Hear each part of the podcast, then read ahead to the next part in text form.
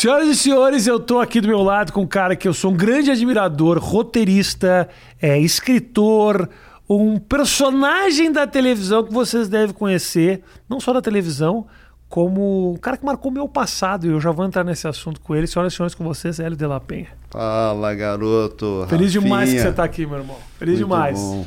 Muito bom. Você sabe legal, que eu... legal ouvir isso tudo, sabendo inclusive que você é um grande mentiroso. Eu sou, não, eu minto, eu tenho que mentir. Eu elogio todo mundo que tá aqui. Exatamente, Eu, um dia eu exatamente. trouxe o, o Adolf Hitler que eu falei. Grande amigo meu, grande parceiro. Não, não é isso. Mas eu sou realmente muito admirador do que você fez, que você faz ainda. Inclusive aqui, ó, trouxe um livro que foi o grande motivo pelo qual ele está aqui comigo, que é Vai na Bola Glanderson. O que, que é isso aqui, Hélio? Me conta. Vai na bola Glanderson. O quê?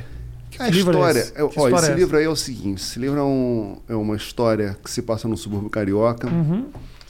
É, que agora foi adaptado para o cinema. Tá no Telecine, estreou do sábado, e tá no Telecine Play, né?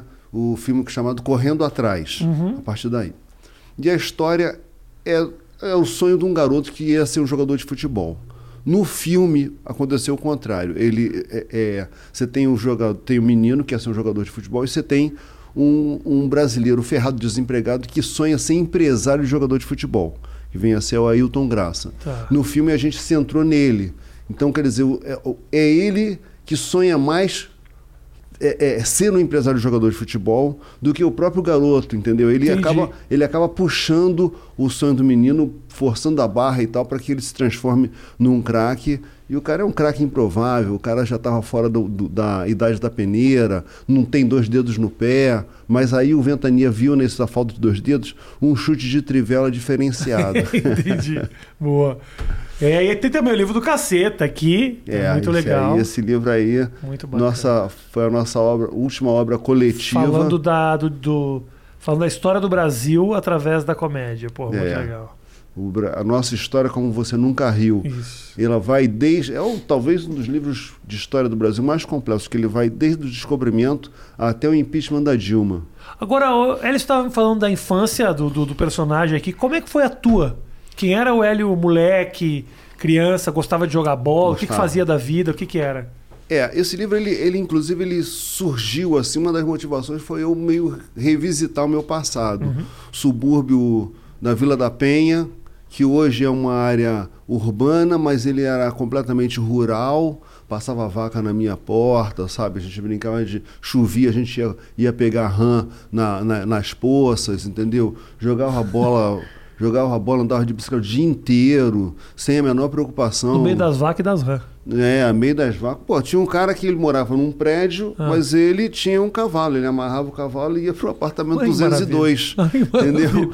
Já estava naquela era- a fase da transição, Uhum. né? Mas estamos falando também de muito tempo, né? Sabe? Um tempo que você não faz ideia. Eu tenho Sabe? 44, velho. Eu tô chegando É, lá, é, tô chegando é. lá. Vi muito cavalo. Porto Alegre, carroça tem até hoje. Carroça Tem uma tem ideia, cara. Eu, eu nasci no Distrito Federal, né? Mas não foi em Brasília. Ah. É quando o Rio de Janeiro era a capital do Brasil. Entendi. É, boa.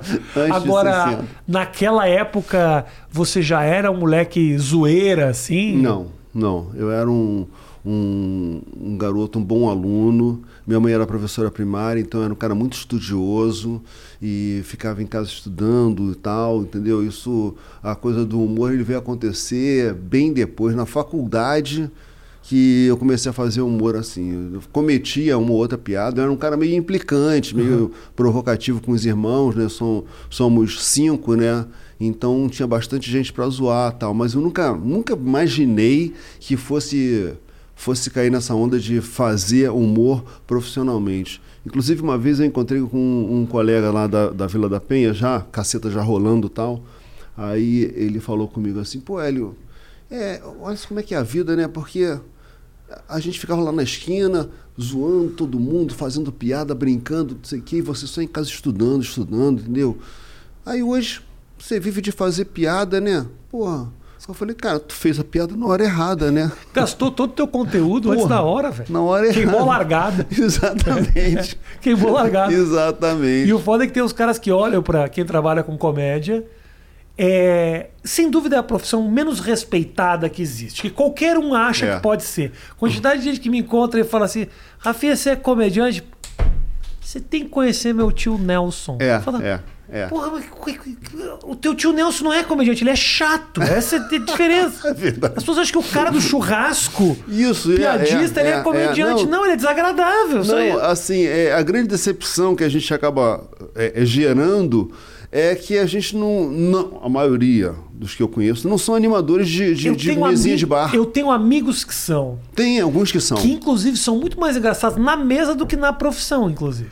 Tenho Tem uns, vários tem uns que, tem uns que é, é, são o tempo todo engraçado em qualquer Uhum. lugar. Eu- Era o caso do Paulo Gustavo, né? Que, porra, sabe? Você encontrava com ele, ele era engraçado. Você saía, então qualquer, qualquer. Ele subia no palco, ele, ele tinha o mesmo tom no palco, no cinema, na mesinha, enfim, na festa. Era, era sempre a mesma coisa. Mas a maioria não é assim. Pô, o Luiz Fernando Veríssimo, que é genial, cara, ele não fala uma palavra. Você que é de lá sabe disso. piores entrevistas da história do Jô Soares, sem dúvida, Luiz Fernando Veríssimo. A gente via falando, não, hoje ele vai se soltar, mas não, ele era isso. É, não é que ele é. estava se sentindo preso, ele era daquela É. forma.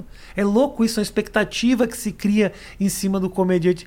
É uma, mas assim, bom, também, também nós temos a dádiva de não precisar bater ponto, o que é uma coisa, né? Acho É, que essa, essa alegria de poder trabalhar com criatividade é, puta, é um negócio do caralho. É, é. Agora, não batia ponto, por exemplo, no- nos 18 anos de Cacete Planeta Urgente, a gente não batia ponto, só não batia ponto.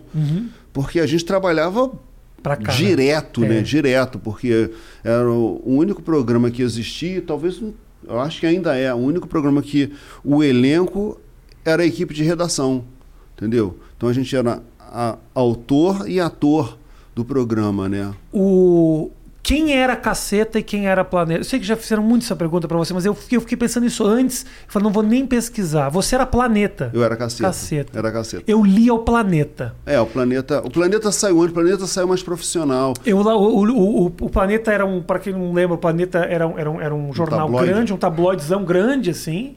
Né? Porque era grande porque na época a Zero Hora, que é o jornal Ah, do Rio é, Sul, grande pra, é- grande pra Porto Alegre. É, era pequeno. Então o planeta era. E tinha uma banca que tinha. E sempre que tinha, o cara salvava pra mim Aham, esse negócio. aham. E aí eu me lembro que uma. Eu via, eu sempre lia, toda semana, quando, quando saía, eu, eu, eu, eu lia, e minha mãe um dia me puxou num canto e falou: Rafael, eu acho que você tem que parar de olhar essas suas revistas de homossexual. Falou isso pra mim. Porque tinha umas coisas, tinha umas montagens dos caras sem.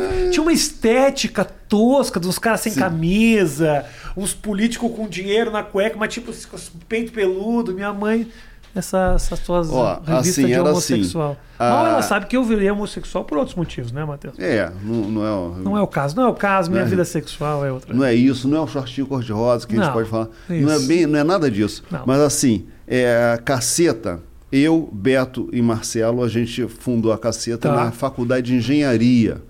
1978. A gente, a gente era da mesma turma e a gente também fazia movimento estudantil. E a galera do movimento estudantil, cara, era muito sisuda, muito séria, levava tudo muito a sério, isso aqui e tal. Então a gente, a, a ideia de fazer um jornalzinho na faculdade era principalmente para zoar com os caras do próprio movimento. Aham. E aí começou, foi sucesso na, na escola de engenharia, a gente começou a fazer para o resto da universidade e tal. Aí, dois anos depois, a gente chamou o, o Cláudio Manuel, o Bussunda e até outros que depois saíram. Vamos fazer um jornal é, com outros assuntos, enfim, extrapolando os muros da universidade. E a gente vendia, tipo. Poeta alternativo, Aham. sabe? Ah, na mão mesmo? Na mão? É, Olha. em barzinho, de mão em mão, na praia, sabe? Tudo editado por vocês, escrito, escrito, editado, tudo. Era tudo ali, então era, era- muito tosco. Aí depois a gente convidou uma pessoa, um, um- um gráfico, né, para dar um, uma, ah, fazer, dar alguma apresentação naquilo. Mas o texto era todo nosso e a gente vendia assim. E assim foi até ó, 84, quando surgiu o Planeta Diário. E o Planeta Diário surgiu, era Hubert, Reinaldo e o Cláudio Paiva. Aham. O, enfim, é isso. O, o que acontece? A gente, o, o Hubert, e o, eles, eles três, eles eram cartunistas do Pasquim, Tá, falecido sim. Pasquim. E o Reinaldo, na época, o Pasquim já estava na, na baixa, o Reinaldo era editor do Pasquim, a gente não conhecia os caras. E chegou uma, uma das edições da, da, do jornal da Caceta, a gente falou, pô, a gente queria ser conhecido e tal, não tinha rede social, não tem coisa nenhuma, a gente tinha que bater na porta das pessoas e tal. Fomos no Pasquim. Eu e, e, e o Bussunda, a gente levou um jornal, a gente, porra, aquela Pasquim, aquela coisa, né, Aham. mitológica, vamos lá tal.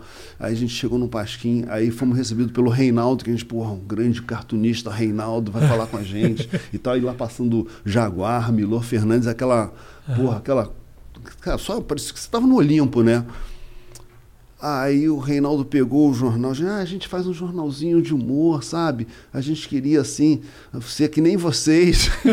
que e legal. tal, vamos, a gente aqui. E, e eles tinham uma página em que eles é, é, é, botavam sugestões, dicas e coisas assim, estavam pintando, novidades e tal. Então a gente levou o jornal pensando, pô, vamos botar lá, né?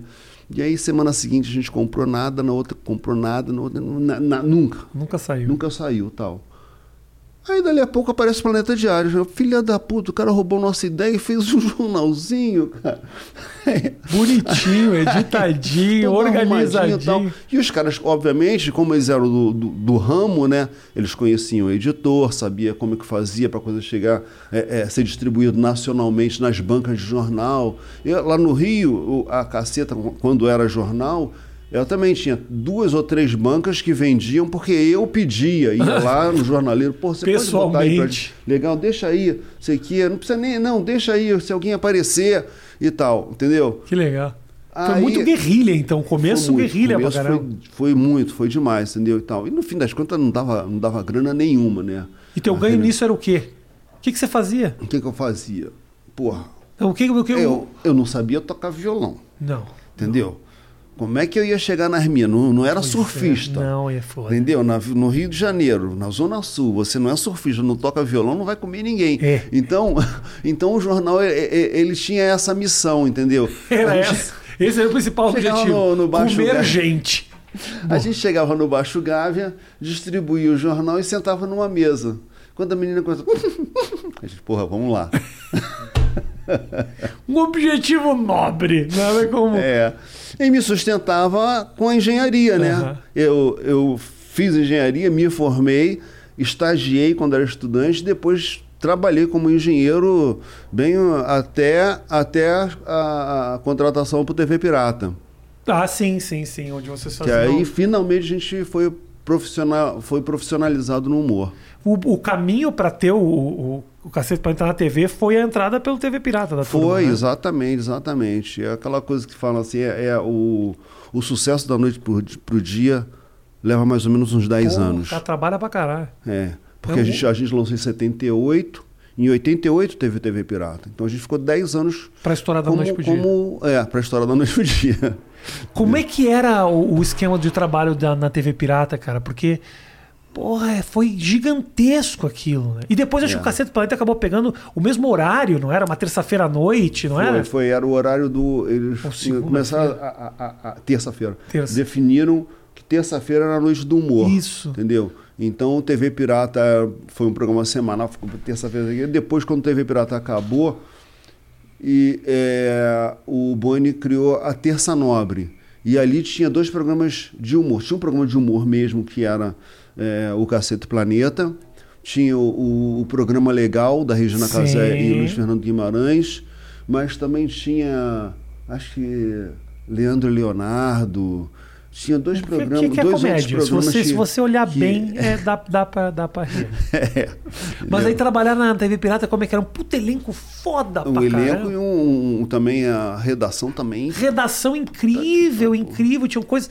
Já tinham. Uma coisa genial que eu sempre achei que era.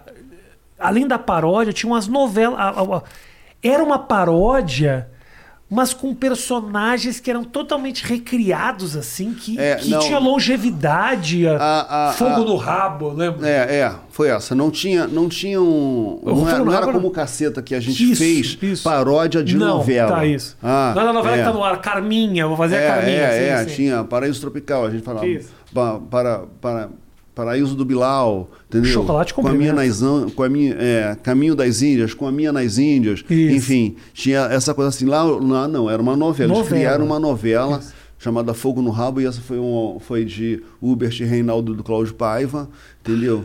E, Eu lembro disso. e- e era, era bem divertido. Agora, eles brincavam com os tiques das, das novelas. Aham. Ali foi o seguinte, ali, o que aconteceu? A chegada do, do TV Pirata. O Jô Soares saiu da Globo, foi pro SBT. E ele saiu para ele queria fazer o talk show, mas ele não começou a fazer um talk show, né? Ele tinha o, o Vivo Gordo na, na Globo, ele foi para o SBT e começou fazendo Veja o Gordo. Então ele levou elenco e levou é, é, redação de humor para o SBT. E entre eles o chefe que era o Max Nunes. E aí então criou aquele vazio, aquele enorme buraco com a saída do Jô Soares, né? Pô, foda, não tem. Eu É falei. inevitável, é inevitável. Não, fui eu. Fui. Mas enfim, é, é, o, aí começaram a, a ver que tipo de programa eles queriam fazer e tal. Cláudio Paiva já tinha saído do TV Pirata, o Guel Arraes era diretor, tinha feito Armação Ilimitada, tinha feito algumas novelas, núcleo de novelas de, é, é, de humor ali do, cara- da hora do, da- das sete, né? Da- das sete da noite. Então Aham. eles dois se juntaram e começaram a pensar um programa diferente. E eles queriam fazer um programa que não tivesse a ver com a tradição do humor. Então eles pegaram, juntaram, até a palavra do Guel, uma trupe de autores e uma trupe de, de atores que não não faziam programa de humor. Então você tinha assim, você tinha o- o- os atores, você tinha gente que fazia núcleo cômico de novela, como Sim. É, Cláudia Ca- Raia, Caran, é, é, o Diogo Vilela, Uhum. o Nanini e Neila Torraca eram os galãs, né, eram as figuras conhecidas. Aí você tinha gente do teatro, né, do chamado Teatro Besterol, que aí era, o Caran era da- vinha daí. É, é, você tinha o- a Regina Casé, Luiz Fernando Guimarães, que vinham do Asdrubal. Enfim, é, ou era a galera desse, do teatro, desse teatro besterol, tal, ou, enfim, puxado daqui e dali, atores para fazer comédia. E você tinha um, um- um grupo de autores que também não escreviam nos programas de humor. Tá. Entendeu? Ele resolveu trazer gente de fora. E aí ele chamou o pessoal do humor é, de, imprensa, que era o nosso caso ali, Caceta, Planeta, o pessoal é, dos quadrinhos aqui do, de São Paulo, o Laerte e o Glauco. Você tinha o Luiz Fernando Veríssimo como o, porra, o decano da parada. E você tinha autores também do Teatro Besterol, que era o Mauro Razzi, Vicente Pereira, Miguel Falabella, Pedro Cardoso. Cara, olha a todo mundo. quantidade de gente desenvolvendo Patrícia texto, Travassos. irmão. Quando que um programa de humor no Brasil teve um, Não, ali era, ali era um investimento negócio em roteiro? Que Ali- coisa louca, não, né? dinheiro há. Assim, era um negócio. Foi uma E a gente ficava muito impressionado. A gente nunca, nunca tinha escrito roteiro para televisão. É, a gente nem sabia que ia pintar isso. Mas teve um dia, foi até meio tipo Papai Noel, né? Pouco, pouco antes do Natal de 87, o Cláudio Paiva ligou pro, pro Beto. Beto morava junto com o Bussunda e o Cláudio na época, né? E a gente tinha uma pelada toda quarta-feira. Aham. E aí, um pouco antes do, do, do Beto sair para pelada, o telefone tocou, era o Cláudio Paiva, e ah, vocês gostariam de tentar fazer televisão, não sei o quê. Porra, ele chegou com isso, com essa novidade na pelada, a gente ficou, caralho, porra, é mesmo, não sei o quê. Estragou o futebol. Aí eu, eu tava na, na época, trabalhava na Promon como engenheiro, mas tem, tinha aquele período de eh, férias coletivas de Natal, Ano Novo. Cara, emburaquei, comecei a ler um, li um livro de roteiro do Doc Comparato para entender como é que fazia o, o desenho da piada. Aí eu pegava as revistas e via de, o que, que dava para transpor. E a gente também se reunia e bolou milhões de coisas. É, é, é, a gente tinha que entregar, sei lá, uns 10 quadros, a gente entregou por um calhamaço, lá, uma tonelada, que dali saiu muita coisa. Que, que realmente Que eles produziram. TV Macho, porra, muita coisa saiu dali daquele... Tudo isso saiu daquele, daquele saiu da- momento daquele ali. momento. TV Macho, por acaso, acho que não, acho que a gente fez depois. Mas era de o vocês. Macho, TV, é, foi uma Macho era encomenda. incrível, era com o Caran, ele fazia um É, apresentador, é, é. tipo, machão, homofóbico, porra, mulher não presta, os negócios, era muito bom. É, o cara bem grossão. Grosseiro. E, e, e, e o... Tinha os negócios de fu- de futebol, era muito legal. Regina Casera era uma Isso, chefe de torcida que, isso. que aconteceu lá e tal. Mas o, Do o- o- Botafogo, acho que ela era. Exatamente. O, o, o TV, o TV Macho, ele surgiu do seguinte, a gente já tinha entregue, já tava, o programa estava rolando, não sei o que e tal, e aí o, o Cláudio Paiva falou, cara, eh, fez uma encomenda pra gente, olha, a gente, tem- porque eram cinco atores e cinco atrizes. Falou, cara, a gente está com muito quadro para homem, tem falta quadro para as mulheres. Se vocês pensarem em alguma coisa, a gente pensou, pensou, pensou. Aí bolou o TV Macho. TV macho. Saiu uma Sacanagem. excelente ideia para mulheres. O- agora, é muito louco, né, que eh, naquele momento, e a gente vai falar do caceta ainda, ah, a gente via o, o- TV Pirata era, cara, um momento que era um humor, pelo menos orga- orga- organizou-se um humor naquele momento que a gente, moleque, se empolgava demais, assim. É, o Caceta é. também. Eu já era um pouco... Quando o Caceta... Que foi que ano saiu o Caceta? 92. É 92. Eu já era... 91 a gente fez o Dores para Maiores, Tá. que era um programa de transição. Tá. Em 92. E aí, como é que surgiu o convite para fazer o programa do Caceta? Da onde surgiu? Que brecha foi essa? Então, o que aconteceu foi o seguinte: tínhamos o TV Pirata, tá? O TV Pirata ocupando essa vaga aí do. do. do Jô Soares. Tá.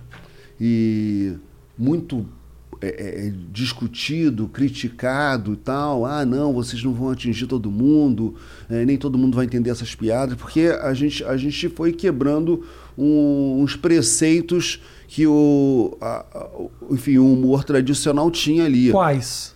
Bordão, Uhum. claque, personagem fixo, quadro fixo. entendeu? Imitação. imitação, sabe? Então a, a gente deixou isso tudo de lado e falou, pô, vamos, vamos fazer. Aí com o andar da carruagem a gente viu que não dava para ser tudo, cada, cada semana ter um programa absolutamente novo, né? Então a gente falou, não, tem que ter umas, umas, umas casas âncora, né? Tipo, uns quadros que vêm, que se repetem um pouco, mas não se repetia tanto, você não sabia exatamente como ia, como ia, como seria aquele programa. Mas fidelizava um pouco o cara que falava, eu quero ver o novo episódio do Fogo no Rabo. Então o cara voltava na outra semana. É, exatamente, entendeu? E aprova- Imagino que também deveria economizar um pouco na produção. Você já gravava dois episódios na mesma Não, sala. tinha aquela coisa exatamente, o cenário, né? Claro. Entendeu? Porque era uma coisa de. A gente ficava muito impressionado quando a gente ia no, no estúdio de gravação ver a, a, a coisa falava assim, porra, mas a gente tava fazendo só uma piadinha.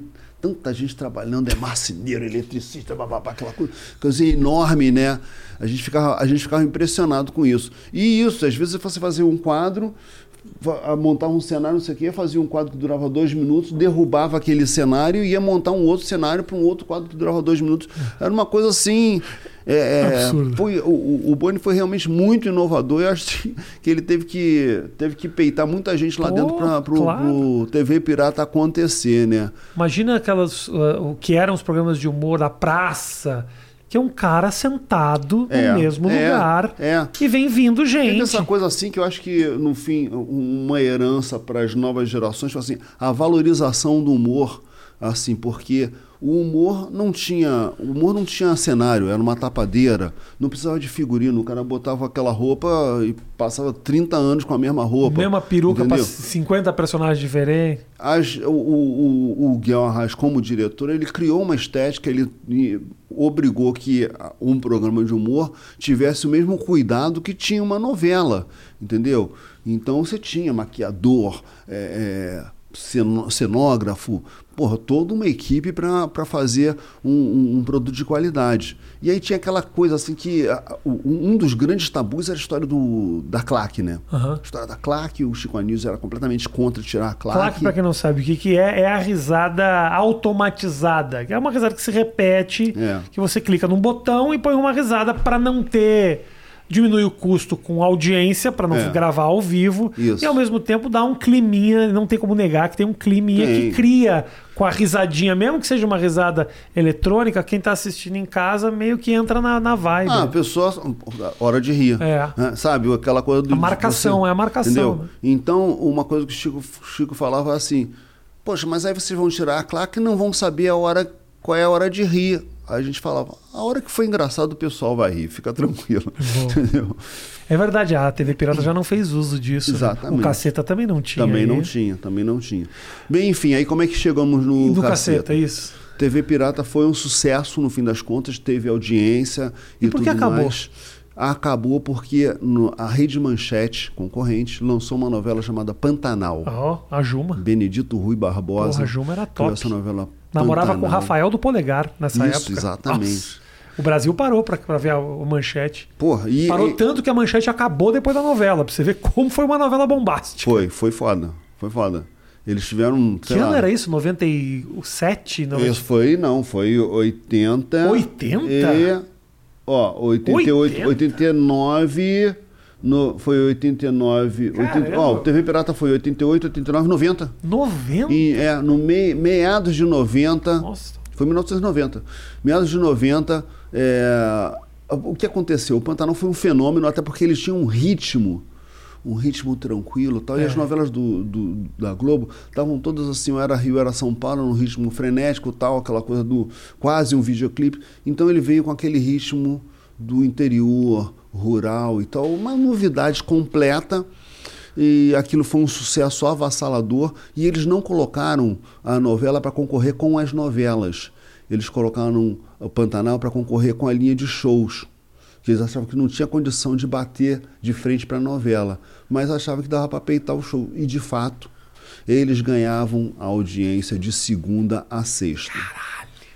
Aí o que fez o Boni? Acabou com todos os programas. Pum! Acabou com todos os programas, inclusive o TV Pirata. E aí a gente falou, fudeu, estamos desempregados, não sei o quê. O cara falou assim, não, é, a gente vai dar seis meses para vocês bolarem alguma coisa. Se em seis meses vocês tiverem uma ideia boa, vocês continuam. Se não tiver, um abraço. Aí a gente dividiu a equipe de redação em, em grupos, vários, várias ideias que foram pintando tal, e a gente tinha essa ideia de fazer, porque a gente já fazia show, né? A gente, Claro. a gente fazia show e tal, a gente, porra, sabe, de repente e tal. E a gente queria fazer um, jornal, um, um programa que tivesse, tivesse mais ligação com atualidade, com notícia Aham. e tal, que esse nosso DNA. E os atores, quando o a gente, Caceta, o Planeta, era falava muito de política, falava É. muito da, da- de atualidade, assim, da, da novela que estava na televisão. exatamente, A TV exatamente. Pirata não fazia isso, realmente. Não, não, TV Pirata era um programa meio atemporal, né? Temporal, é. Entendeu? A gente fazia paródia de comercial já Sim. e tal, mas não tinha essa coisa de acompanhar o noticiário. E o aí quando a gente, quando o TV Pirata acabou e a gente ti- tinha essa ideia, entre outras lá do grupo, mas a, a nossa original era essa, a gente queria chamar os atores do TV Pirata para fazer o Cacete Planeta. Aham. E aí eles vinham e falavam assim, mas, mas aqui, isso- pô, mas é só repórter, cara, mas que personagem... Pô, mas repórter, repó- pô, não, só repórter. Eles não queriam fazer, porque a gente, pra gente a estrela era a notícia, Aham. Não era um, um personagem que Sim. tinha, enfim, Era o texto, era basicamente o texto. era o texto. Então, é, aí a gente falou, cara, então até o Zé Lavini falou, cara, eu acho que vocês podem fazer, vamos tentar, não sei o quê. Aí a gente começou, teve o Pira- o Cacete Planeta, ele era basicamente repórter 1, repórter 2. Tá. Era, era, era é, entrevista de rua, ou então bancada e tal, enfim, a gente estava sempre comentando o noticiário.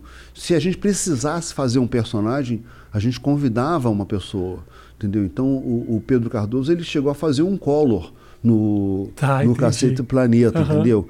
A gente não, não arriscava. Com o tempo que a gente foi pegando, fazendo um personagem, fazendo outro personagem, e mais à frente a gente chegou a fazer os personagens de, de novela e tudo mais. Essa é uma história muito única, assim, cara, de os roteiristas que mataram no peito e falaram, porra, você não quer fazer, então faço eu. E a Globo fala, não, faz aí. É. Porra, Não, foi- foi- era muito estranho, porque assim, o- os atores da Globo, eles é, eram tratados no mimo, né? Aham. E tal, tinha uma certa mordomia, todo, mundo- todo mundo, os, os, os- os funcionários, todo mundo mimava os atores da Globo. Bom, O Brasil mima um, É, um- sim. um ator de novela, uma coisa. E a gente, a gente já tinha virado ator, mas como a gente era autor, Eu cagava na nossa cabeça. Entendeu? Respeito nenhum. É, cara, porra. Uma vez, inclusive, o, o, a gente ia para uma gravação e aí. Uh, porque na época não tinha celular. Sim. Né? Então você fica, a gente ficava numa casinha no, na lagoa esperando o sinal de que aquela gravação acabou para a gente sair e fazer. O cara, o cara tinha que sair de lá e ir no orelhão ligar para a gente para dizer pode vir e tal. Aí houve esse caso e tal, o sujeito é. ligou, lá fomos nós. Só que quando chegou o carro, é, estava já todo fantasiado para a cena, e aí o produtor foi, abriu a porta e sentou na frente. Eu falei, cara, dá para tu sentar lá atrás para eu sentar aqui? Porque, pô, aí o cara falou, isso tá ficando besta. Eu falei, eu, né?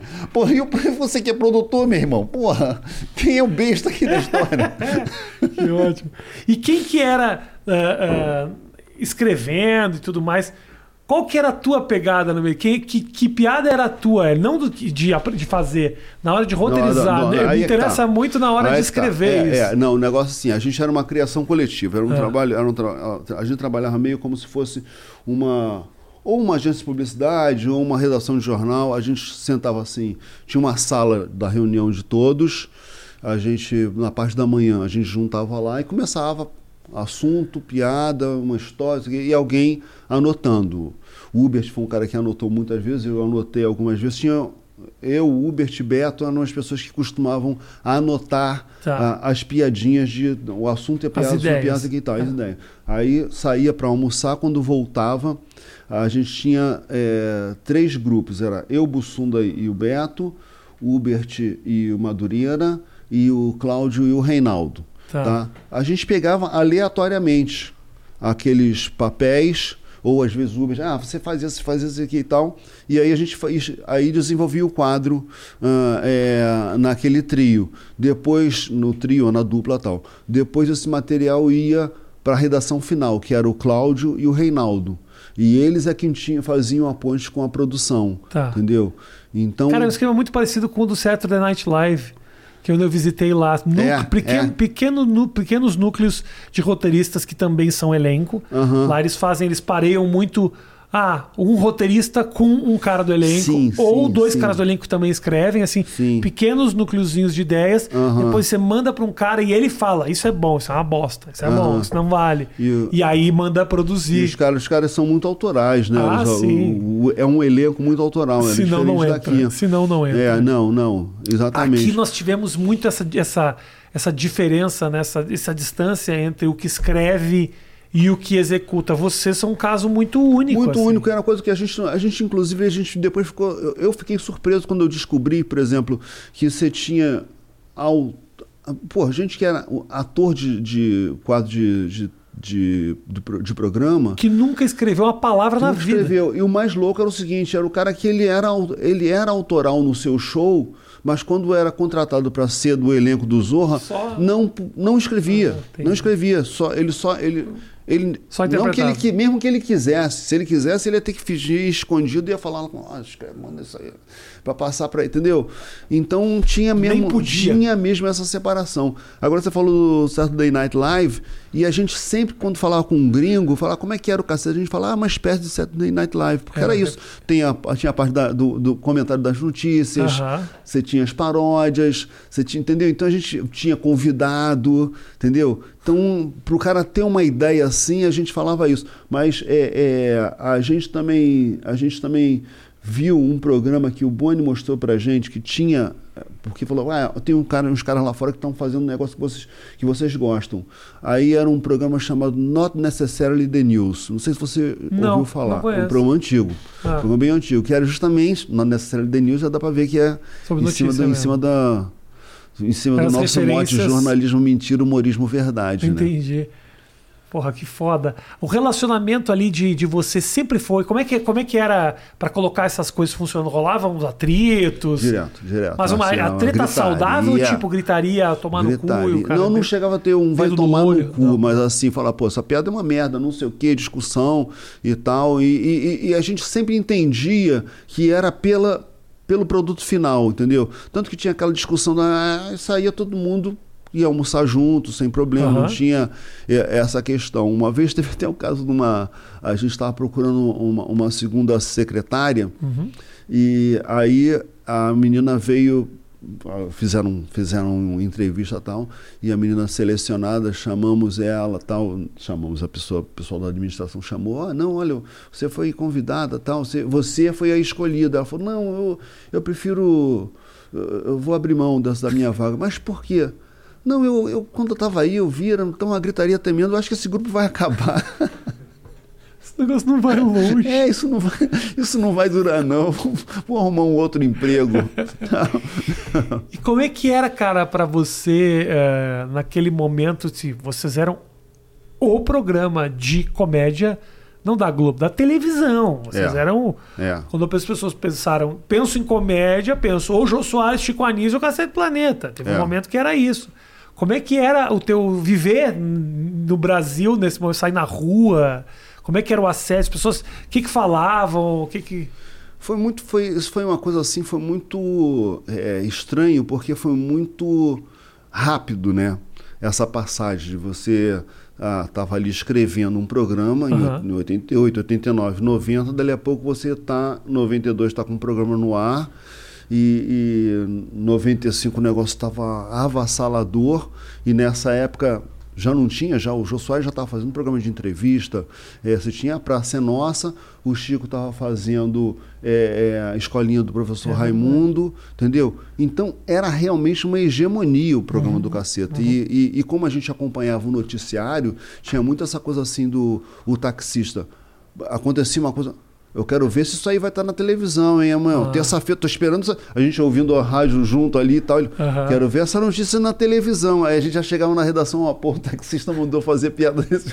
O taxista mandou, o taxista mandou, tá É lei, mandado. é lei. Entendeu? Então, aí ficou uma coisa de, um- de um- uma popularidade absurda, porque a gente, modéstia à parte, a gente foi um programa que tinha um, um- um alcance não só nacional, como em todas as classes, né?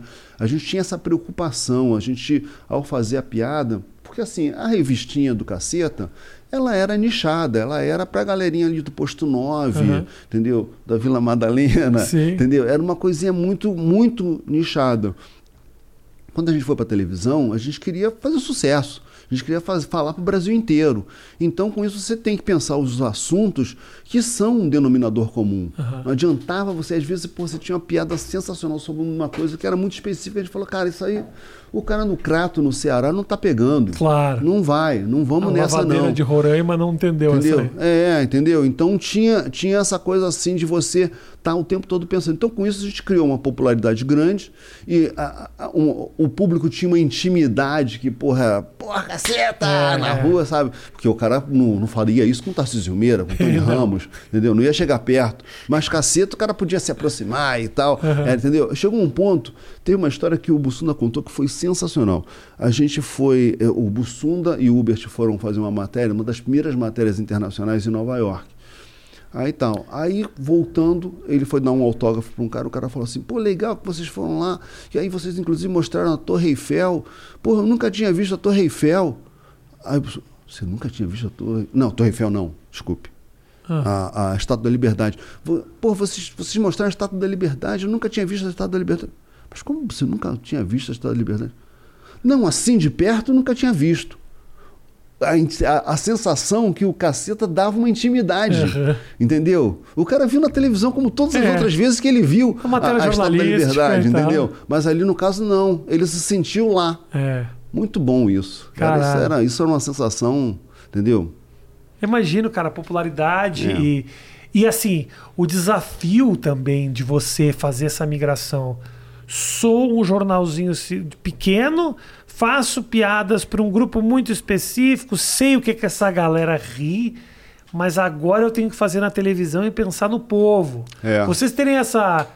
eh, vocês abraçarem o povão. Porra, é difícil pra caramba, cara. Eu fiz É. três, du- duas ou três coisas que me disseram isso e eu não tive a, não consegui. Não é uma linguagem que eu consegui me adaptar. Vocês, pô, do de Ponfões já estão falando. A gente. é- Não é o seguinte, cara. eu sou eu era povão, né, cara? Eu não posso dizer que sou, que é sacanagem. Mas, não, assim, eu também não. Eu, mas, bicho, não sou, eu não sou nenhuma princesa. da, sabe? Pegava... Eu não sou nenhuma princesa Diana, mas às vezes a tua piada, ela não é uma piada pra todo mundo. Ah. Mesmo você sendo do povo, mas aí... É, é, é, mas a gente, a, gente, a gente tinha essa preocupação. Sim. A gente queria falar, entendeu? Pra então, tipo mundo. assim, pra gente, a gente assistir Jornal Nacional era de lei, sabe? Não adiantava a gente pegar e ter uma informação mais, sabe, ler o Washington Post. Não adiantava. Você tinha que ver o que estava todo mundo vendo, Tá. entendeu? E, e, e no Jornal Nacional a gente também tinha a manha de ver, de sacar qual era a notícia. Essa notícia vai pegar. Essa, entendeu? Aí isso aí, nego, vai. É, Esse assunto vale, esse vale a pena legar, levar. Esse vale, entendeu? A gente ficava ligado em que assunto que poderia repercutir, que poderia é, ir, ir mais adiante, sabe? A gente tinha muito essa ligação. Eu acho que, assim, o fato a gente, principalmente a galera da caceta, tinha muita ligação com a coisa do futebol.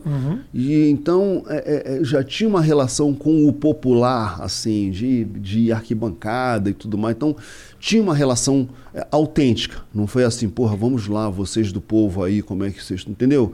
É, é, eu ficava assim, porra, legal que eu, que eu posso fazer uma coisa pro meu tio, pra minha avó, Claro. pro- entendeu? E tal. E, inclusive, uma vez que. E tinha essa discussão é, com a emissora, com algumas, alguns setores da emissora que queriam algo mais sofisticado tal. Aí uma vez um, um, um, um carinha falou, um autor lá, falou assim: Eu não tô aqui para fazer piada para minha tia. E a gente falou, mas a gente tá. A gente quer fazer piada para sua tia. Entendeu? Sabe? Que essa que era a ideia. É, entendi. A tua. A... Essa, esse que você fala do relacionamento, da questão da criação coletiva, era mesmo coletivo? Uma piada passava de um pro outro e acrescentava? Ou Acrescentava. rolava um lance do tipo assim, ah, essa é minha. Não, não. O que aconteceu era o seguinte: era muito- Vaidades de um era roteirista. muito Tem, difícil. roteirista também tem suas vaidades. Mas era muito difícil você emplacar uma piada que você trouxesse de casa. Muito difícil. Tá. Ah, eu tenho uma ideia. Ah, é? Ah, tá. Se você, você tinha que trazer a piada, ficar com ela e na hora certa. Fazer de conta que surgiu na galera. Que é, porra. Tu disse uma coisa muito legal agora. Tá aí. Aí o crédito fica coletivo. E né? aí a coisa coletiva, no fim das contas, você não sabia, porque assim, um deu a ideia do assunto, o outro deu a primeira piada, o outro deu a piada que era o punch final. Aí, sabe, alguém escreveu aquilo para transformar numa coisa. Porque às vezes você tem esses Sim, três sim. elementos e não resulta num quadro bacana. É, é, é. Entendeu? Então, quem é o responsável? Quem é o pai da criança? Sabe? A gente começou a, a abrir mão nisso. O caceta, inclusive, é, é, o- a longevidade do caceta tem muito a ver com, com esse espírito coletivo, né? Sabe? E uma, e, uma, e uma puta estrutura pra executar as coisas também. Porra, sem dúvida, né? Porra, É porque que a assim, você tava fala do, do TV Pirata. Eu andei olhando TV Pirata no, no YouTube. Obviamente, aquela estrutura na época era maravilhosa. Mas eu tava olhando com a minha mulher, Chocolate Cumprimenta. Era uma sketch de 45 segundos que filmava você de, vi, você de cima. é, mostrando uma galera ao teu redor, Figuração. todos figura, figurino de época, é. figurino de época cheio de gente pra você chegar e bom dia chocolate, é só isso, É. maravilha, É, cara, impressionava. Deve ser maravilhoso você poder criar sabendo que o que eu vou pensar, os caras vão dar um jeito de fazer. Exato, exato. Era uma coisa assim muito impressionante. E à medida que o programa foi ficando popular e foi dando audiência, foi entrando dinheiro, patrocinador a rodo, aí, bicho, você. O, o mundo. O mundo era, era o limite, né? Entendeu? O que- Viagens. Porra, fazia, né, A gente, cobertura foi- a gente fez uma piada na Antártica. A gente foi fazer, foi contar a piada mais longe do mundo. Aí fui eu e Madureira no Polo Sul. E chegava lá, a gente ficou aí, todo, lógico, aí tem toda uma matéria na Antártica, Uhum. não sei o quê. O, a, a- a- toda a família Marinho, né? Que além do, do doutor Roberto tinha o leão marinho, você tinha o, o lobo marinho, enfim, é, é, o elefante marinho, todo mundo, todo mundo dono da Globo, né?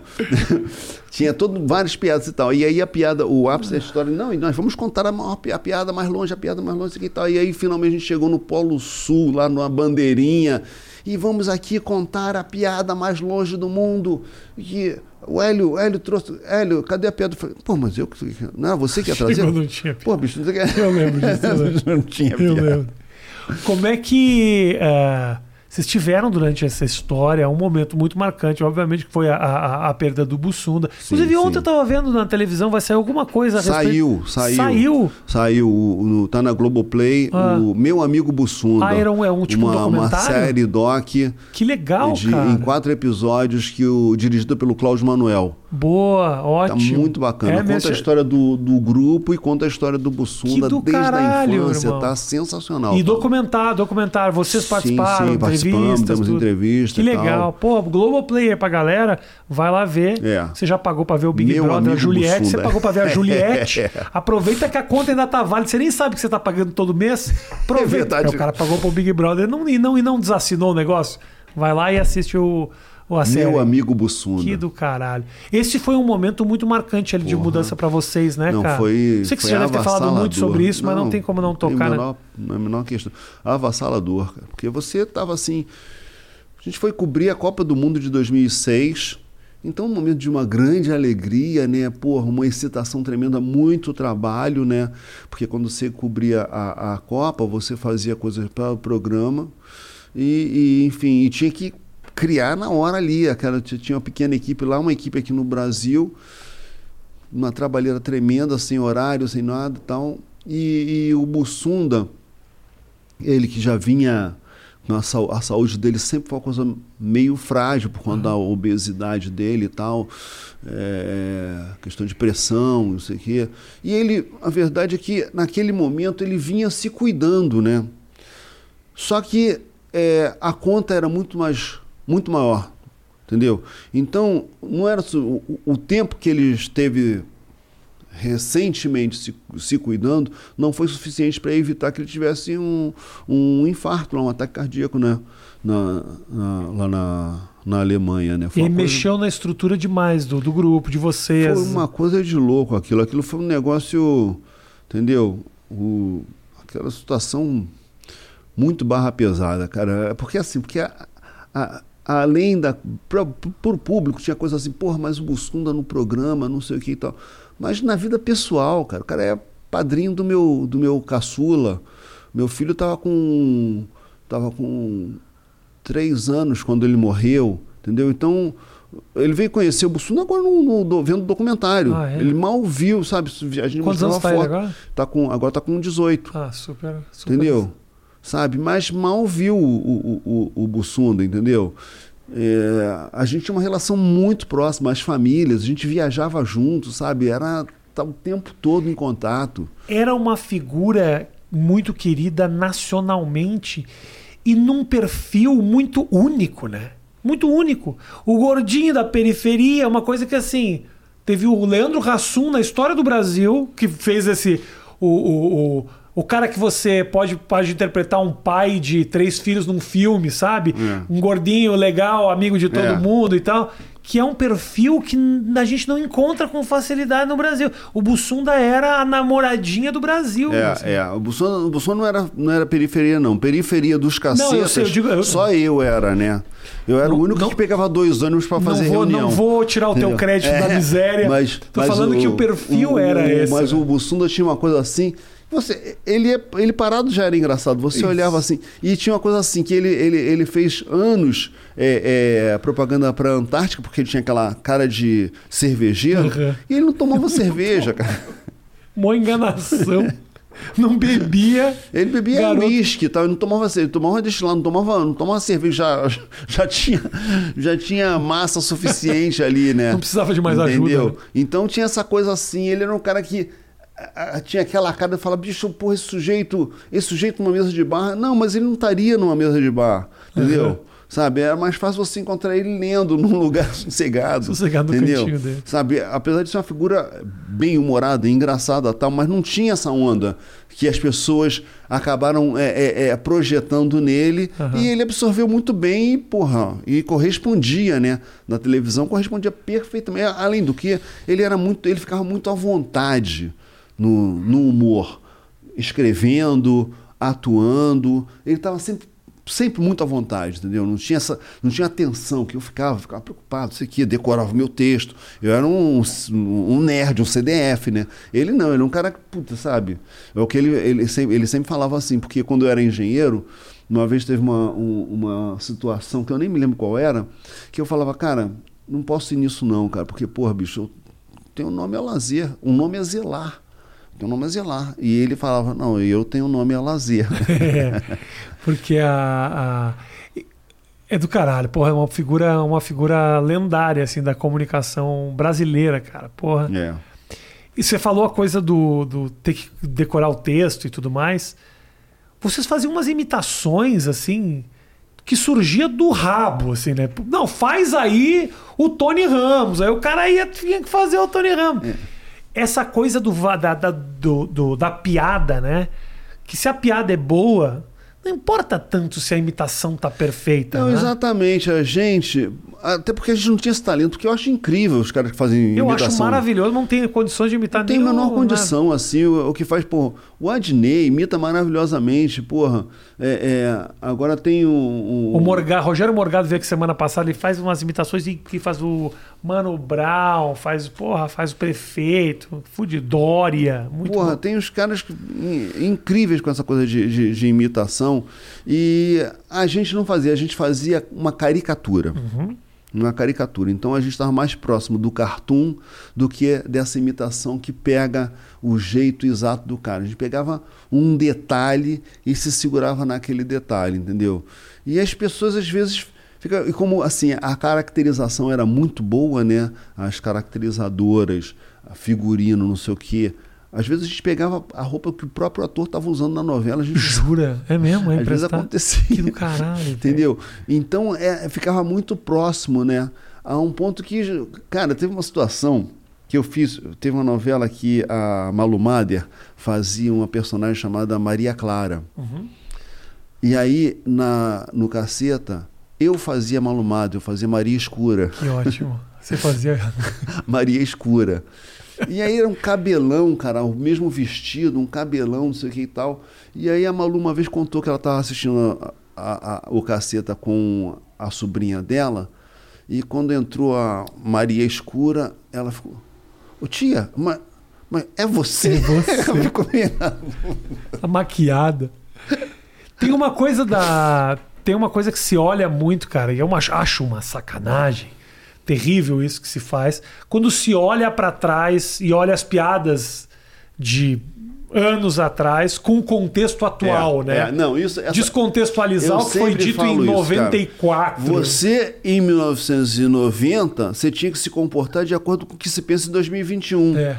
Como é possível isso? Eu acho que essa piada vai Entendeu? pegar mal em 2034. É, é não, não vou fazer, não agora fazer, em 82. É, e além do que, e essa coisa assim desse, dos millennials, que eles acham que o mundo surgiu no, nos anos 2000 e assim não entende, não entende a situação, não quer entender, acha que, sabe, enfim. E aí tem aquela coisa assim, porra, qual era, qual, era, qual era aquele momento? Aquele momento era um pós-ditadura. Na ditadura não podia absolutamente nada. Então o TV Pirata veio rompendo barreiras, metendo o pé na porta e tal. Agora pode tudo. E a sociedade queria que pudesse tudo. A sociedade queria, porra, ver onde estava o limite. A gente fez coisas que, quadros que não poderia passar mais, coisas que a gente entendeu. E que não tinha esse peso todo, até porque não se levava o humorista a sério, né? Uhum. Hoje, pô, o humorista tem que ter uma opinião, tem que ser mais sério do que o presidente. É, entendeu? é, é. Sabe? Mas é interessante, né? Eu, realmente eu não tinha me dado conta disso. Foi uma libertação ali, aquele momento, depois pós-ditadura. Foi o fim né? da censura federal, como disse Cláudio Manuel. A gente, a gente trabalhou entre o fim da censura federal e antes da chegada do algoritmo, entendeu? Então, era um momento de liberdade, as Sim. pessoas sabem. E as pessoas, as pessoas tinham, não sei por que motivo, naquele momento, não sei qual era o, o tipo de, de, proteína que se, se ingeria, mas as pessoas tinham um, alguma noção de interpretação de texto, é, em todos os sentidos, de entender que não, o cara o cara tá fazendo piada, o cara não tá falando sério. Sim. Aquilo, aquilo é só. Não, é. Aquilo não é a opinião do cara, aquilo é. Entendeu? Sabe? Porque assim, hoje a sensação que dá, eu só posso fazer uma, uma piada com sogra se a minha sogra for uma merda. Entendeu?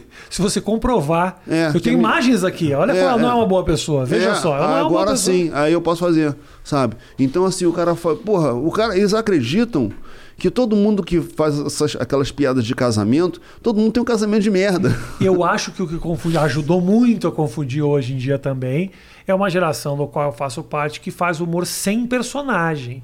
E aí o cara olha aquilo no palco, um cara falando aquilo, e muitas vezes fica difícil a turma entender. Calma aí. Ele pensa, é difícil não, né? Basta você ter um, dois, um neurônio batendo no outro, você entende que não é a opinião do sujeito. Mas rola uma, um estranhamento do tipo, É. esse cara, ele, ele, ele pensa isso, ele está sendo irônico. Obviamente, o cara em cima do palco está num ambiente de- de desconstrução, então não tem por que levar nada muito a sério. Mas aí tem essa É, coisa da responsabilidade. Aí, aí você fala né? assim da, da responsabilidade da- dessa geração de que você pertence, que aí também tem o seguinte: é, essa mesma geração também aproveitava, aproveitando que está de cara limpa, aproveitava para dar as suas opiniões também.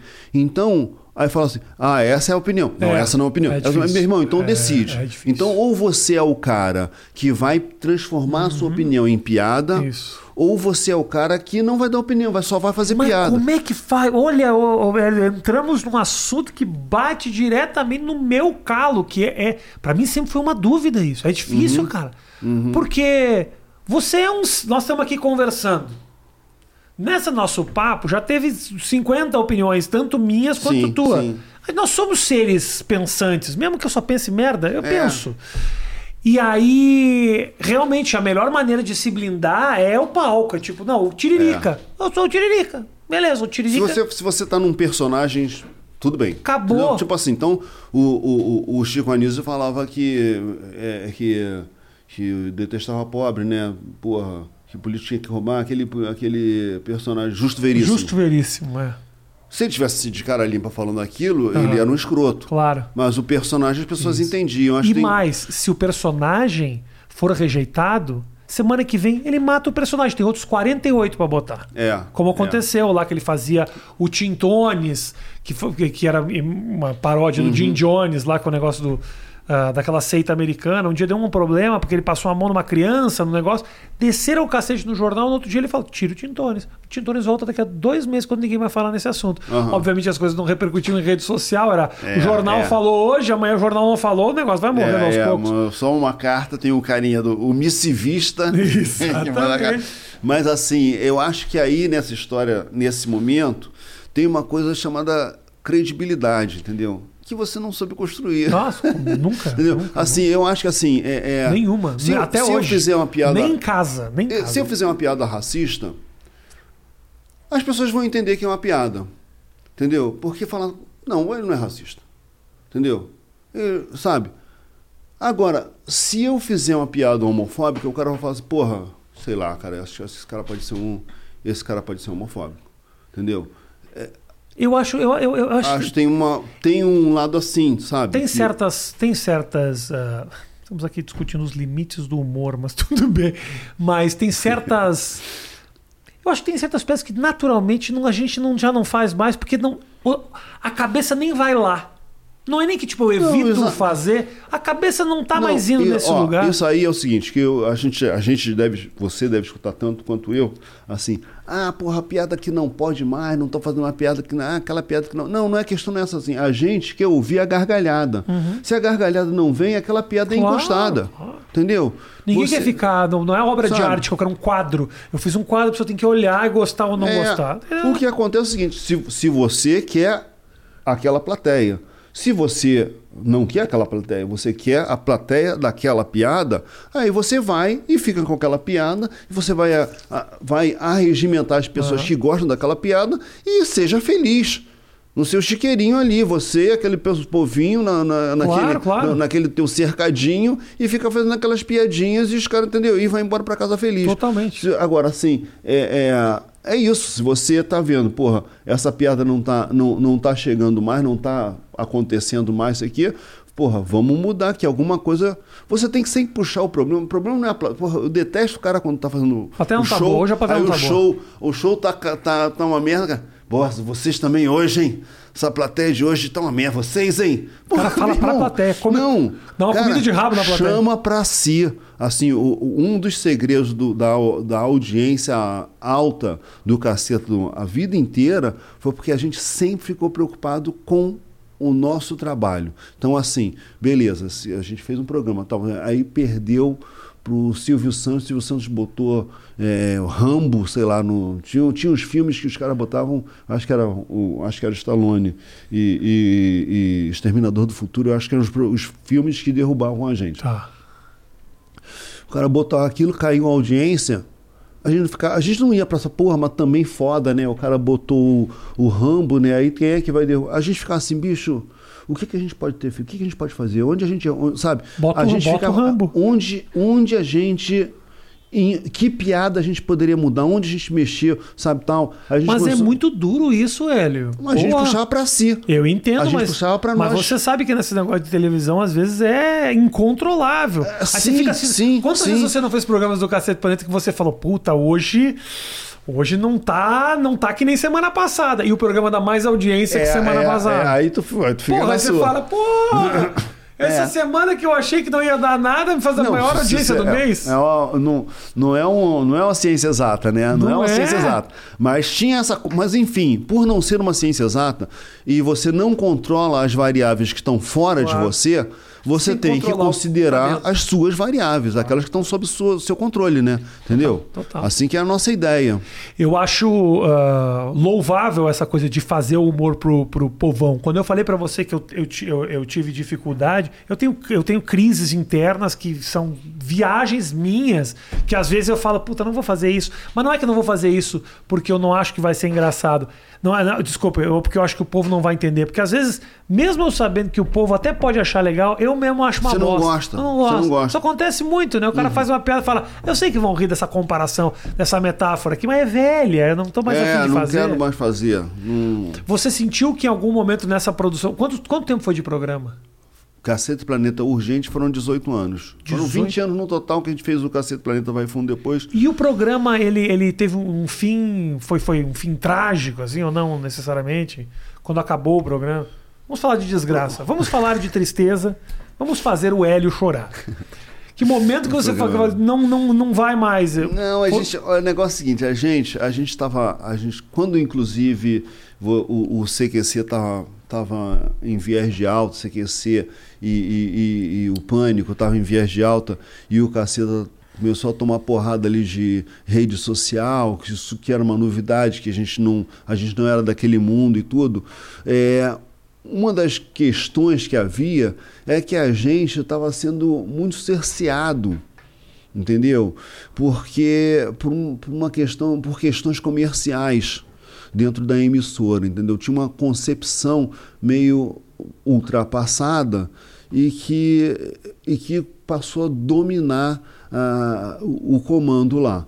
Então, porra, do TV Pirata ao início do Cacete Planeta, a gente sempre fez paródia com comerciais e tudo. Os publicitários gostavam da gente, a gente ficou amigo do, do, de do Washington Oliveto. Todo mundo, sabe, curtia. O, o Oliveto tem um livro que ele fala do, do primeiro sutiã, Ninguém Esquece, que foi uma, Lembro, e que ele fez um- uma, uma, uma, uma campanha que foi um sucesso. Uhum. E a gente fez uma paródia no TV Pirata com o Diogo Vilela de sutiã. Ele tava, ninguém via, assim, quando ele via, o, o Diogo Vilela estava de sutiã. E ele gostou daquilo e tal. Tempos depois, quando o, o comando comercial da emissora começou a, a dominar, eles começaram a ser mais Amarrar. realistas do que o rei. Eles Aham. começavam a achar que a paródia de um, comercial depreciava o produto, quando na verdade ela era resultado de uma popularidade do produto. Entendeu? Aí e aí, aí mão, não, né? não podia, não chegou um, É. não, não podia. Aí teve uma hora que, olha, para aparecer na televisão, a princípio você tem que pagar um merchandising. Então, é, você ia fazer um- um- uma, ia fazer uma, uma piada com um time de futebol.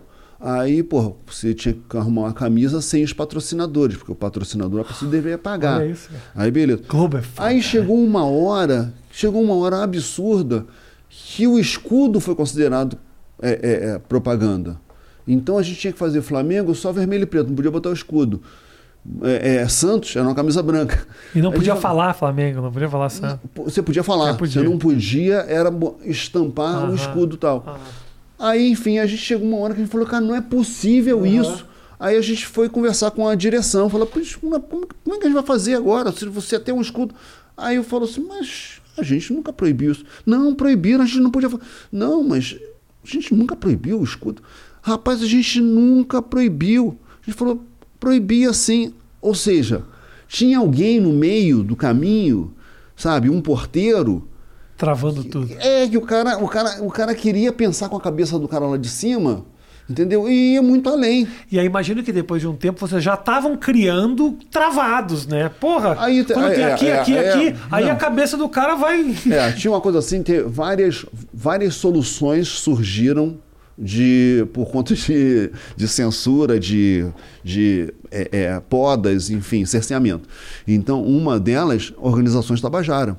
Ah, As organizações Tabajara elas surgiram porque assim, já que você não pode fazer paródia dos comerciais, vamos fazer os nossos próprios produtos e fazer Que os foi um fazer os produtos e fazer os anúncios, fazer as nossas campanhas e tal. Entendeu? Então, a- as organizações Tabajara tinha é, é, essa coisa, entendeu? O Tabajara Futebol Clube, você podia falar de todos os, todos os clubes através do Tabajara. Porra, quando chegou a, a- a censura é, na política, em época, período eleitoral, a gente lançou o seu Creyson como candidato a presidente. Sim. Porque, caso contrário, a gente teria que falar de todos os candidatos. Ah, porra, trava demais, velho. Entendeu? Não dá, brother. Não dá pra fazer. Mas posso te falar que coisa louca? Numa instância muito menor, o CQC teve o. eu tô pra te dizer que o fim foi muito similar. Uhum. Amarrando. Não pode falar disso. Não pode citar o nome do Aí fulano. você, aí o público fala, É pô, vo- vocês são os bundões. A gente fala, pô, a gente não é bundão. mas Não, é que não dava. Pelo E contrário, assim, pelo contrário, cara, vocês, vocês fizeram coisas ousadas desde o momento que acabou a ditadura militar no Brasil. Existia até um risco. Outra coisa é o Rafinha subir ali de terno e gravata, fazer quatro meia. É, é outro momento. Você sabe quando a gente fazia o jornal, antes de fazer a revista Caceta Popular, quando na época era o jornal aí, não sei o quê, é, que a gente, a gente tinha dificuldade de achar gráfica para rodar o jornal, porque o cara achava que ele podia se comprometer. Ali, ali a gente ainda estava em, em- em- em ditadura, né?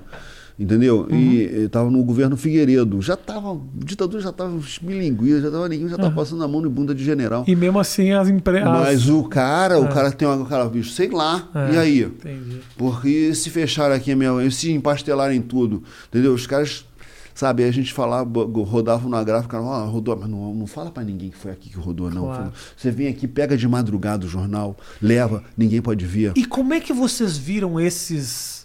Os CQC, os pânico da vida? Como é que vocês viram essas coisas acontecendo? Isso era. Isso era.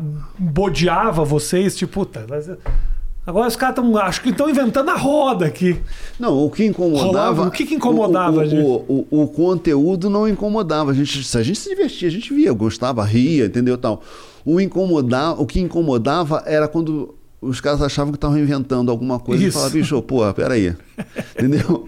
Sabe? É. Até uma vez, o Rafinha, a gente fez uma foto, todos nós, de, de é, terno, gravata, bababá, Aham. terno preto, isso aqui, óculos e tal. Aí a gente. Uma foto antes de vocês existirem. Aí, beleza. Aí essa foto foi posta quando existia a internet, né? Ou seja, depois que vocês Ah, existiam. os caras estão querendo. Aí os caras, olha, os caras lá imitando o. o, o sei que ele falou, a gente, a gente tá imitando eles antes deles nascerem, a gente já tava imitando Desde eles. 82. do caralho, porra, do caralho. É, Léo, do caralho te receber aqui, meu irmão. Pô, legal mesmo, velho. Eu acho que tem muito. Eu vi uma série tu que eu achei muito legal também. Vê se. É, eu tenho, eu tenho ah, mais. ah, eu tenho quase certeza que era tua. Na época que eu fazia uma série, no, e eu acho que gostei muito dela, aliás. No GNT eu fazia o Modern. Você fazia uma série de pai. Ah, Pai Descendo no Paraíso. Achei muito legal aquilo, é, cara. é. Pai Descendo, Pai no, Paraíso Descendo no foi Paraíso. Primeiro trabalho autoral que eu fiz fora do caceta. Achei muito Que legal. foi em cima de um livro que eu tinha escrito, que era o livro do papai. A partir da experiência da, da paternidade. Uhum. E aí a gente viu lá que tinha o Modern, a gente justamente falou, cara, tem o Modern. Vamos fazer o pai. Quando chegava em, em, agosto, vocês saíam fora, que é o mês dos pais. Uhum. Não tinha Modern no mês de agosto. A gente falou, pô, vamos fazer um, um, um, um pai descendo no paraíso é. para acontecer ali naquele momento, entendeu? E... Foi muito legal a série. Era todo roteiro teu aquilo? Era um roteiro meu, roteiro que legal, meu. velho. Porra do caralho. Projeto agora, vocês fizeram a, a, a, o, teu, o teu livro, vocês têm, além do livro que vocês fazem junto, vocês ainda têm uma parceria, vocês se encontram para criar, vamos ter ideia evento, nova. Evento. A série do Multishow também eu curti pra caramba. Foi, foi. Vocês tirando sarro de foi vocês em cima, mesmo. Em cima da coisa. Onde, Puta, que, achei que, que, tá acontecendo com os cacetas e achei tal? Achei muito bom de tirar é. essa coisa, tipo, tamo velho, é, passou é. nosso tempo, achei é, do caralho. É, é. Mas assim, hoje em dia, cara, a gente tá, a gente tá mais fazendo coisas individualmente, uhum. entendeu? Eventualmente surge da gente, pô, como o livro, tá. surge um, um, uma encomenda, a gente junta meia dúzia e faz aquilo. O caso do Procurando, por exemplo, você tem um, nem todo mundo escreveu, entendeu? Foi eu, o Beto, o Cláudio, o Hubert, a gente escreveu e o, o, Marcelo e o Reinaldo eles atuaram, entendeu? É, então acontece de você ter é, é, porra, o Hubert e o, Madureira continuam fazendo o Agamenon no antagonista, uhum. sabe? O Cláudio enveredou para fazer documentários, depois do Simonal ele já fez do Chacrinha, fez esse do Bussunda. Fez a série lá do Fantástico, entendeu? lá da... É, o Que Vida a Vida lá no Fantástico e tal. O Beto tem uma série de livros lançados, sabe? O Hubert foi cartunista do, da Folha, então... Mas a gente se fala ainda, a gente se, se conversa tal, e eventualmente se pinta uma ideia de... Ah, para todos ou para parte ou não sei o que e tal, a gente vai lá e, e, e faz, mas a gente não está mais nessa. Eu sinto, eu entendo perfeitamente o que você falou sobre os caras achavam que estavam inventando a roda. Eu acho que a gente também era muito moleque naquele momento, se achando assim, na ponta dos cocos, achando a último, o último biscoito do pacote. E a vida ensina para todos nós. Eu acho que não tem um dessa turma que não tenha uh, hoje uma puta admiração por tudo que vocês construíram. Pavimentaram uma estrada sim, também sim. e continuam produzindo. E naquele momento pavimentaram uma estrada que foi oportunidade para nós. Porque talvez se não fosse, é. se não fosse vocês fazerem as coisas da maneira que vocês fizeram, a gente ainda teria o humor da imitação, do personagem, sim. do bordão, que foi o que dominou. Essa quebra ela é responsabilidade de da geração e da turma de vocês, tanto com o TV Pirata quanto com o Cacete Planeta. Então, eu, como comediante, só posso agradecer vocês, Bruno. Obrigado. Eu, ela, eu acho que essa quebra poderia acontecer mais adiante, porque ela tem a ver com a formação. Então, assim, o, o, os autores de, do TV Pirata, e no caso ali o Cacete Planeta também, o que acontece? Foi a primeira geração que cresceu vendo televisão. Uhum. As gerações anteriores, elas, elas cresceram ouvindo rádio entendeu? Então era bem diferente. Os conceitos eram muito diferentes e eram antagônicos mesmo. Então a gente conversava com. No início teve briga lá com o Chico Anísio, depois a gente se entendeu, a gente conseguiu conversar civilizadamente. Mas tinha uma coisa assim que ele, ele, tinha, ele tinha a seguinte ideia: o esquete funciona se o sujeito está vendo a televisão, está tá vendo, acompanhando o esquete. Aí o cara levantou, vai na cozinha, continuou ouvindo, tal, voltou, ele, ele entendeu tudo. Uhum. E a gente queria que o cara não entendesse. O, cara, o, o, o que está sendo falado tem que tá, o cara tem que ver o que está passando, porque pode estar a imagem pode ser o oposto do que está sendo falado. Provavelmente entendeu? o Chico Anísio foi um cara que olhava para vocês e falava: esses caras acham que eles estão inventando a roda aí também. É, com certeza, com o certeza. O cara dali sempre olha pro. É, não, ele falou, não, eu tenho, tenho no YouTube você acha isso tem um, uma, uma uma entrevista que o. Ah, é, eu acho que é um Roda Viva. Uhum. Roda Viva com o Chico Anísio, você vai lá ver. E ele fala assim, no TV Pirata. Aconteceu, porra, TV, porra realmente.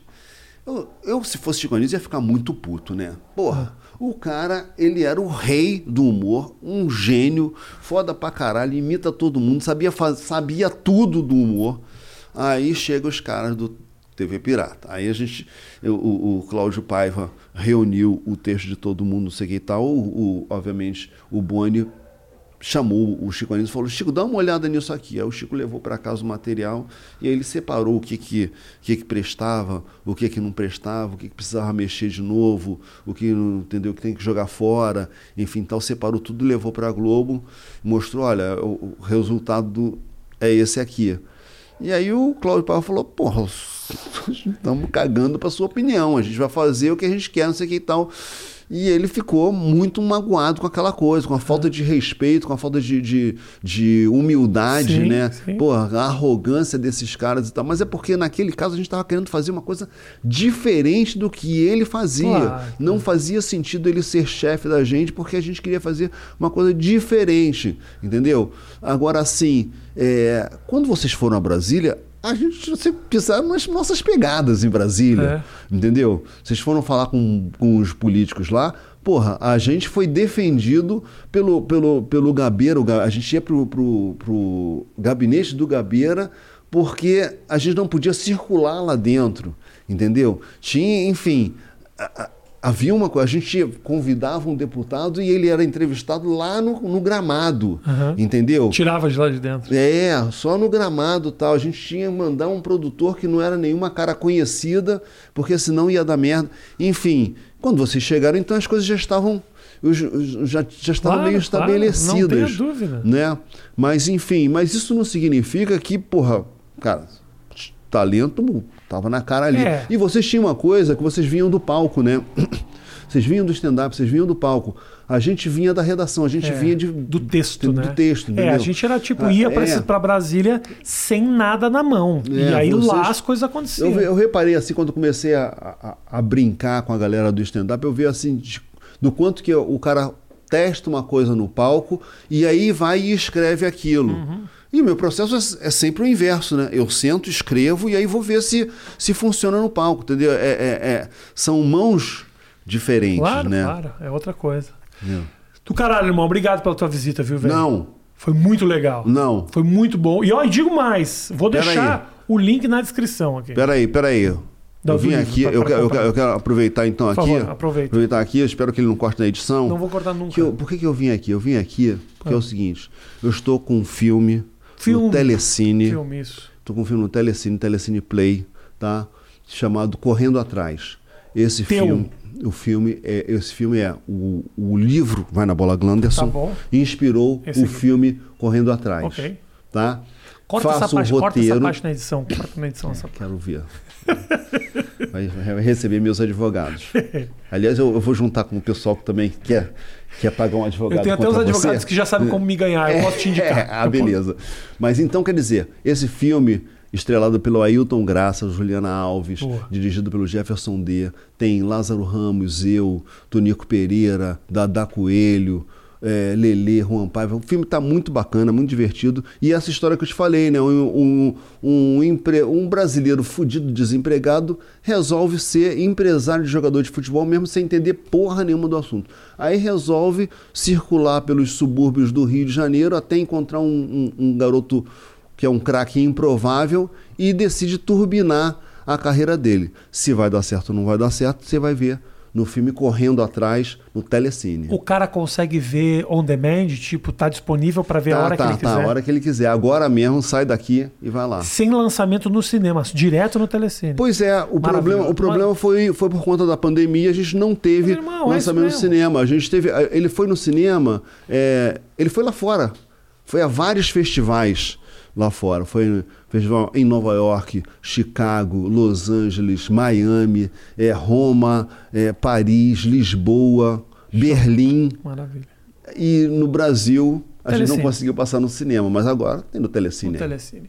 Um beijo grande pra vocês. Vou deixar. Você tem canal no YouTube, Hélio? Não. É não, só... mas vai, vai no meu Instagram, Instagram. arroba Lapena. Então tá, vou Arroba deixar- Lapena. vou tá? deixar aqui na No descrição. YouTube pode ir na- no, no canal do, da Racor Produções, tá? Que lá você tem o making off do filme, você tem trailer, você tem muita coisa lá, muita coisa bacana. Devia ter falado no começo da nossa, do nosso papo do filme.